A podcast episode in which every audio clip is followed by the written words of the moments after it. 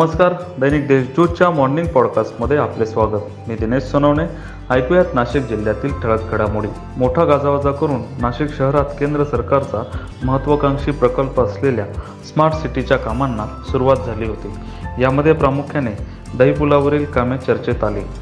या ठिकाणी महापालिका तसेच स्थानिक लोकप्रतिनिधी यांना विश्वासात न घेता मनमानी पद्धतीने मार्ग बनविण्यात आले असा आरोप केला जात होता. तरी स्मार्ट सिटी कंपनीने असा दावा केला होता की या ठिकाणी दर पावसाळ्यात जे पाणी साचते ते साचणार नाही. मात्र आज दुपारनंतर आलेल्या धुवाधार पावसामुळे स्मार्ट सिटीच्या कामांची पोलखोल झाली आहे.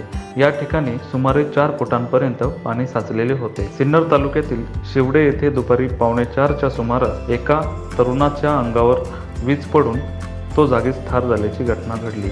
रवींद्र आनंदा पवार असे या मृत तरुणाचे नाव आहे. रवींद्र हा आपल्या शेळ्या घेऊन परिसरात चारण्यासाठी गेलेला होता. नांदगाव तालुक्यात गेल्या अनेक दिवसांपासून पावसाने हुलकावणी दिली होती. यामुळे बळीराजा चिंताग्रस्त झाला होता. मात्र बुधवारी सायंकाळी आलेल्या पावसाने उशिरा का होईना दिलासा दिला आहे. सकाळपासून वातावरणात बदल होऊन पावसाने दमदार हजेरी लावल्याने शेतकरी वर्गात समाधानाचे वातावरण आहे. नाशिक शहरात आज तीस मिलीमीटर पावसाची नोंद झाली. धुवाधार पावसामुळे एकीकडे समाधान व्यक्त होत असतानाच नाशिकच्या बहुचर्चित स्मार्ट रोडवर मात्र चांगलीच तुंबई बघायला मिळाली. आपला आपला आधीचाच रस्ता चांगला होता असे म्हणत नाशिककरांनी स्मार्ट रोडवर पुन्हा एकदा रोष व्यक्त केला. जागतिक योग दिनाचे औचित्य साधून सिन्नर येथील प्राचीन गोंदेश्वर महादेव मंदिराच्या आवारात भरतनाट्यम आणि सूर्यनमस्काराचे एकत्रित सादरीकरण करत नृत्यशैलीतून योग दिन साजरा करण्यात आला.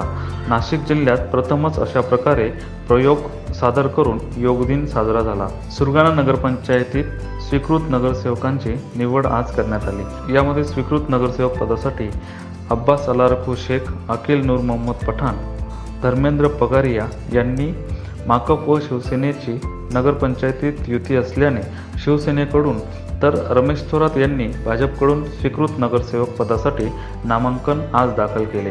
दिंडोरी तालुक्यात पावसाने दमदार हजेरी लावली. सुरगाणा पेठ कळवण तालुक्यात तुरळक सरी पडल्या.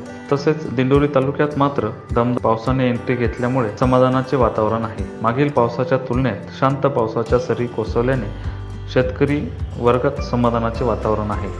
खरीप हंगामाच्या पार्श्वभूमीवर शेतकऱ्यांची अडवणूक करू नये असे आवाहन कृषी विभागातर्फे करण्यात आले होते. तरी देखील कृषी सेवा केंद्र संचालकांनी कृषी विभागाने ठरवून दिलेल्या नियमांचे पालन न केल्यामुळे गुणवत्ता नियंत्रण विभागाने जिल्ह्यातील एकतीस कृषी सेवा केंद्रांचे परवाने निलंबित केले आहेत जिल्हा परिषदेच्या मुख्य कार्यकारी अधिकारी लीना बनसोड यांनी दिलेली डेडलाईन उलटून गेल्यानंतर निधी आयोजनास मुहूर्त लागला आहे. सर्वच विभागांनी या वर्षात प्राप्त झालेल्या नियत व्ययाप्रमाणे विकास कामांचे आय नियोजन करत त्या प्रशासकांकडे प्रस्तावित केल्या आहेत. या नियोजनात आमदार खासदारांनी सुचवलेल्या कामांच्या याद्याही जोडण्यात आल्या आहेत.